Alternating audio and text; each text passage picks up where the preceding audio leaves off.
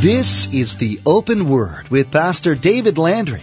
David is the senior pastor of Calvary Chapel Casa Grande in Casa Grande, Arizona.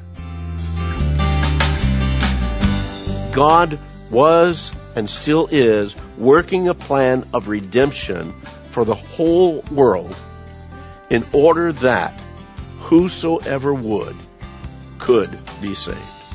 Does that mean that the whole world is saved? No we know absolutely within not only scripture, but we know in practical reality that those who are saved are the few. Few there be that find that narrow gate. We understand that. But it is open to whoever would come to the Lord. As we begin today's teaching with Pastor David Landry, we're reminded that within every man's heart is a desire to belong and to be loved. Yet more often than not, he tries to fill that void without surrender. As we consider the lyrics of John Wesley, we hear man's cry for redemption from his futile attempts for freedom from the consequences of sin. God was and still is working a plan of redemption that whosoever would come would find redemption for their souls through Jesus and Jesus alone. Let's join Pastor David in the book of Haggai, chapter 2, verse 7, with his continuing study entitled Songs of the Season. Born thy people to deliver, born a child and yet a king, born to reign in us forever. Now thy gracious kingdom bring. By thine own and eternal spirit, rule in all our hearts alone. By thine all sufficient merit, raise us to thy glorious throne. Come, thou long expected Jesus. We think about that song. I want you to consider some of the words, some of the phrases. It's not too difficult to understand why this song lasted for two centuries, a little over two centuries. It speaks to a people, and I believe people everywhere, that are longing for release, longing for freedom. It speaks of that inner need of man to be set free from all kinds of fears and the sin that so easily entangles us. It speaks of the fulfillment of the promises that God made long ago and how God is fulfilling that throughout the Old Testament, from the opening chapters of Genesis and the fall of man, all through the Old Testament, through the Psalms and through the words of the prophets, all of them spoke of the coming of promise. All of the sacrifices that were made and all of their worship, it spoke of the coming promise that was to be for Israel. And though Israel really didn't understand it, God made it very clear all throughout the Old Testament that it was really for all people, that it was going to be the hope for all people. So all through the Old Testament we see that. And the people were coming to the point of longing for, looking for their Redeemer, looking for their deliverer. The blessed hope of that promised one, the anticipated one. Isaiah spoke about it in really a present tense, though it was going to be a, a, future event. In Isaiah chapter 9, if you want to turn there, we can. We're going to be going through several verses, so I'm going to throw them out there, and if you want to write them down, that's cool. If you want to look at them, that'd be good too. But in Isaiah chapter 9, very familiar chapter. And again, you have to understand, Isaiah is speaking this idea of a present tense event, but in reality, he is prophesying what's going to be a future event. Isaiah chapter 9 verse 2, we read these words. The people that walked in darkness have seen a great light. They that dwell in the land of the shadow of death, upon them hath the light shined. Now the fact is that light had not shone on them yet. But it was a prophecy of what was going to happen. A little bit later down in that chapter, we read about for unto us a child is born, unto us a son is given.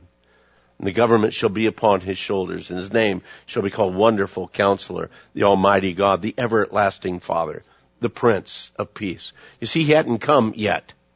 He hadn't come yet but it was the anticipation. It was the looking forward to that one. Mankind was already consumed in darkness.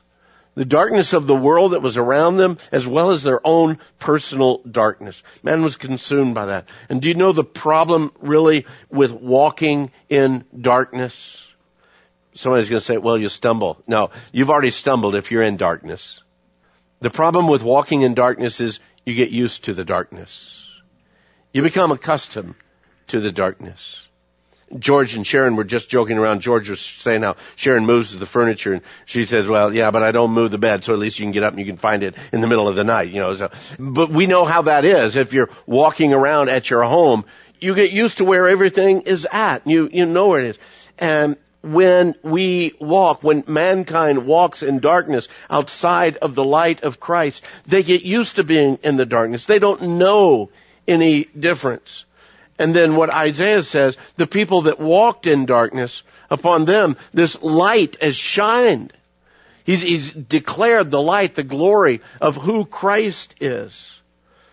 Problem with light is, light reveals weaknesses and it reveals imperfections.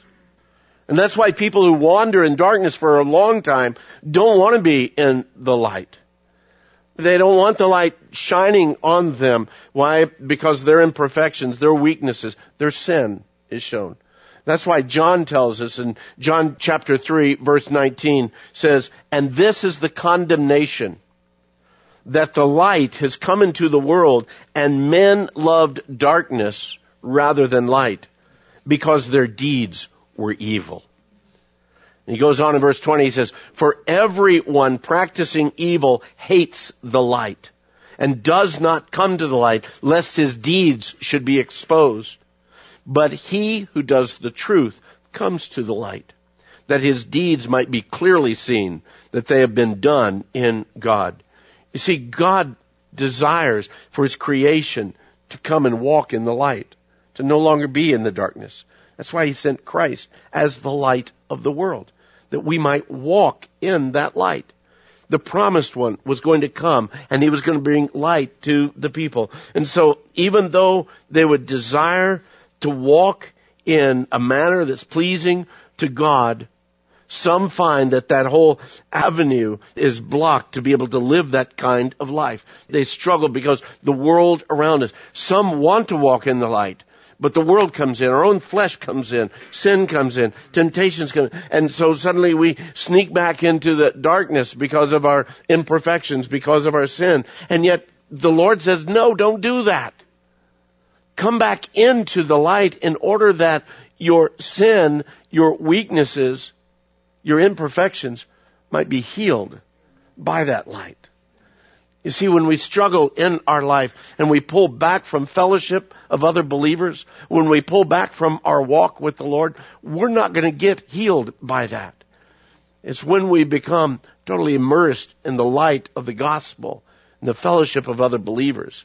That's when healing really starts taking place. And to prove it to you, I'm going to prove it to you right here. How many of you here this evening that outside of Christ are absolutely perfect. Anybody in here outside of Christ? See, we all need to come to the light. We all do. Because every one of us struggle in various and assorted areas.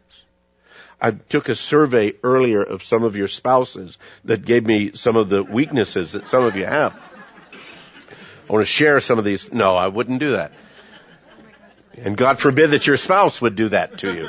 Yes. Man tried by rules and ordinances to help those imperfections. But we found out no, the rules and the ordinances didn't do anything. It just frustrated us in the midst of it. That's why, again, Christ came. Man had no peace. Man had no rest. That's why they cry out, Come, thou long expected Jesus, born to set thy people free from our fears and sins release us and let us find our rest in thee.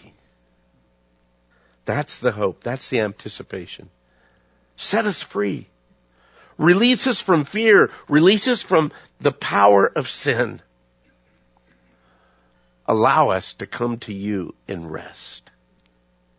Although it would seem that, again, by many of the promises that were given through the prophets through the years, it would seem that the promise was only for Israel, but it wasn't. That was not the case. As a matter of fact, Haggai, one of the minor prophets, He declares in Haggai 2 7, God speaking, he says, I will shake all nations and they shall come to the desire of all nations. And I will fill this temple with glory, says the Lord of hosts. You see, Christ didn't come for an elect few. God so loved the world that he sent his son in order that whosoever believes might come to him and have everlasting life. God had previously spoken to Abraham, explaining that it wasn't just a portion of the world that God was concerned about, but God was concerned about all nations. He told Abraham not once, but he told him three separate occasions that the nations were going to be blessed through him that he was going to do a work through Abraham that was going to be a blessing to all the nations of the world. In Genesis 18:18, 18, it says, "Since Abraham shall surely become a great and mighty nation, and all the nations of the earth shall be blessed in him." And he goes on to speak. In Genesis 22:18 it says God speaking to Abraham. He says, "In your seed all the nations of the earth shall be blessed because you have obeyed my voice." In Genesis 26:4 it says, "And I will again God speaking to Abraham, and I will make your descendants multiply as the stars of heaven. I will give to your descendants all these lands, and in your seed all the nations of the earth shall be blessed." God was and still is working a plan of redemption for the whole world in order that whosoever would could be saved. Does that mean that the whole world is saved? No. We know absolutely within not only scripture, but we know in practical reality that those who are saved are the few. Few there be that find that narrow gate. We understand that but it is open to whoever would come to the Lord. He says, again, Charles Wesley says in his song, in his hymn, he says, Israel's strength and consolation is hope of all the earth thou art. Dear desire of every nation, joy of every longing heart. And what an odd way God chose to bring his deliverance to his people you know, you would think, and, and we read in the Old Testament where suddenly an angel shows up. And boom, you know, he's, he's there and he does some mighty works and he speaks and boom, it's there. And you think, well, God could deliver, God could have delivered his people by boom, all of a sudden Christ is there. But he chose not to. He chose that the deliverer, the redeemer, would be born as a child, as, as a baby, born in a natural and yet supernatural way. Born of a virgin, but born in a natural physical way beyond that. God sent his son into the world as a baby, born in a stable, outside the realm of dignity, outside the realm of authority, outside the realm of power. This one who was born to deliver the nations was delivered in a stable. Why? Because God chose to bring him in in a way of humility. And in that humility, he served, he ministered, and he sacrificed his life. Why? Because of the greatness of God's love toward us. Born thy people to deliver. Born a child and yet a king born to reign in us forever. Now thy gracious kingdom bring. Our deliverer came humbly. Not in a large city of Jerusalem with a political and religious power center, but humbly in that little town of Bethlehem. The prophet Micah had foretold that again hundreds of years prior to the event. In Micah chapter 5 verse 2 we read, But you, Bethlehem Ephrathah, though you are little among the thousands of Judah, yet out of you shall come forth to me the one to be ruler in Israel, whose goings forth are from old, from everlasting. A little town among the thousands of Judah, born in a stable, not even in the humblest of homes. I mean, you know, you would have figured, okay, born in Bethlehem, that's pretty humble. at least in a house. No. It went all the way down to a stable. Not even in a home. And yet, he was born a ruler. The ruler of Israel and literally and truly ruler of the nations. John reminds us in the book of Revelation, we just went through this, that he once came as a lamb. A lamb who was slain. And yet he is coming again, and I believe very soon, as that reigning king. He's the one who judges and he makes war with the nations. He's the one who upon his head were many crowns. He's the one who is the King of kings and the Lord of lords. And yet, he's the very one who called for men to come unto me and take my yoke upon you. Learn from me, for I'm gentle and I'm lowly of heart, and you will find rest in your souls. Born thy people to deliver. Born a child and yet a king. Born to reign in us forever. Now thy gracious kingdom bring. We speak about these things. We speak of Jesus our deliverer, Jesus our king, ruling forever, gracious, glorious, heavenly kingdom, eternal.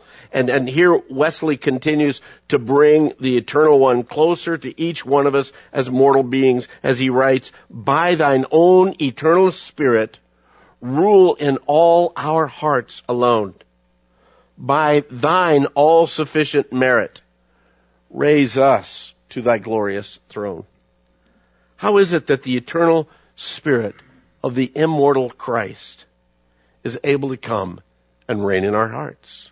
How could that even possibly be? Mankind struggles in the world. Within man, there's this innate desire to belong and to be loved. To belong and to be loved.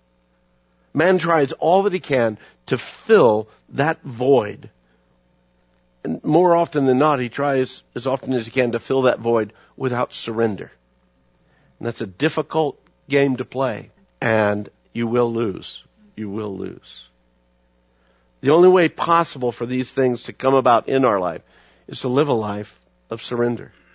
Really, for us, even in a natural sense, to belong, we surrender pretty much many of our desires and we give them up for the desires of someone else or something else. Oftentimes we'll compromise our identity to take on the identity of a group or a project or a cause or a team, the crowd or the gang. That's one of the big things we see in the gangs in, youth today is just this feeling of belonging. And they're willing to set aside everything that they know in order to be a part of that gang. Think about it for a minute.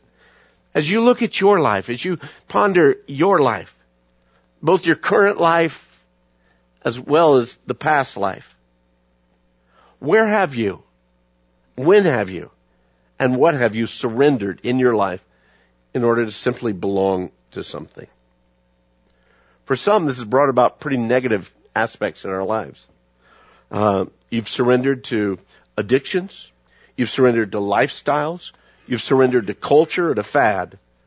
For some, though, in a hopefully a, a positive way, you've surrendered uh, maybe your own focus and your own plans to become part of the focus of a family or a team or even a ministry. Let's face it, when you, when two become one flesh, the best way for that to last the longest is for both of them to surrender and to work together. If it comes, hey, you know, you want to be my spouse? Okay, here's the way we're moving. If you want to get on my wagon, jump on. But this is the way I'm, that's a recipe for disaster. The idea is, yeah, we do surrender in some things. When we consider these things, we understand that some areas of life in surrendering our own will, it actually becomes beneficial in the long run. We surrender in order to gain. And again, uh, as I said, spouse, a family member, they surrender his or her will for the good of the whole family. A player on a team needs to surrender to the direction of the team itself. There has to be harmony in the midst of it. We see this in so many areas of our lives. It's in the surrender of our will that we see the reality of God's will being worked out in our lives. When I get off the throne of my own heart, then Christ is then able to take his rightful place. And then I experience the reality and the fullness of belonging to the greater family of God. But as long as I'm on the throne, that I'm premier in my life, and I kind of expect it to be for you too, that I'm premier in your life. We are that way, aren't we? But when I get myself off the throne, Christ is on the throne, guess what? Christ is premier in my life. You become second in my life, and mine becomes third. And that's a wonderful way. That's when we really feel that we belong, that we are part of the truth, part of the family of God. We have a desire to be loved. The unfortunate thing, this has taken a lot of individuals, both young and old, down some paths that bring into their lives an abundance of emotional, physical, and definitely spiritual pain and scars. The one who is love, though, the one who is love desires to be the one true focus of our lives. And he demonstrated his love toward us in that while we were yet sinners, he died for us. And that's the greatest of all loves. He desires to continually show his love. And he shows that love by reigning and ruling in our hearts and our lives. And yet there cannot be any other greater love in our life. If you love your spouse more than you love Jesus, you're going to have problems both with Jesus and your spouse. You love your children more than you love Jesus, you're going to have problems with Jesus and your children. You love your job, you love your life, you love your health, you love anything more than you love Jesus, you're going to lose both of them. You're not going to have the fullness, really, of either one of them. But when you and I, as individual men and women, get our priorities straight to where He is the one who is reigning, ruling in our hearts in all things, then you know what? Then I become a better husband. And I'm able to love my wife in a deeper, more consistent way than if I'm the one that's reigning and ruling. Don't ask my wife how well I'm doing at that, okay? Otherwise I'll ask your spouse, okay? And then I'll report it on a Wednesday night. Throughout His Word, we're told over and over again that it's not by any kind of a merit, any kind of a favor that we've earned. It's through His merits as that spotless and perfect Lamb that we're able to be raised up to be seated with Him in glory. That's why Wesley wrote, by His own eternal Spirit, rule in our hearts alone by thine all sufficient merit, raise us up to thy glorious throne.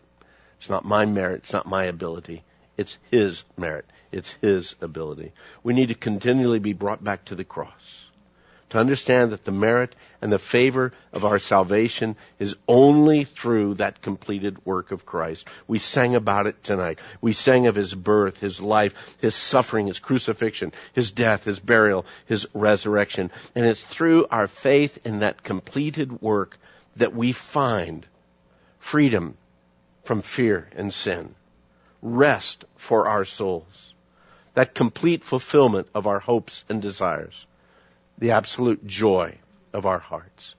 It's only in Christ where we find the one who is born so humbly and yet is the King of all creation.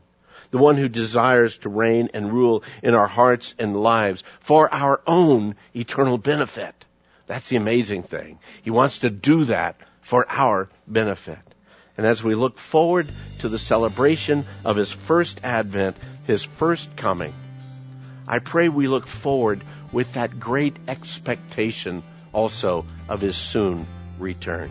Amen. On behalf of Pastor David Landry and the entire production team here at the Open Word, we want to wish you a Merry Christmas and a Happy New Year. This has been a special edition of the Open Word with Pastor David Landry of Calvary Chapel Casa Grande in Casa Grande, Arizona. To learn more about the Open Word, visit our website at theopenword.com. You can download today's teaching or subscribe to the Open Word Podcast. Subscribing to the Open Word Podcast is the best way to stay up to date with all the latest messages from David. To subscribe, log on to theopenword.com. Click on the podcast option on the homepage, or simply search for the Open Word in the iTunes Store. You can also give us a call if you'd like. That number to call is 520-836-9676. That's 520-836-9676. Another option to get in touch with us is to send us an email. Our email address is info at theopenword.com. That's info at theopenword.com. When you contact us, please let us know the call letters of the station you heard the open word on and how today's broadcast has blessed you. Your feedback helps us know the Lord's direction for this ministry. Once again, you've been listening to the Open Word with Pastor David Landry of Calvary Chapel in Casa Grande, Arizona. And again, we want to wish you a Merry Christmas and a Happy New Year.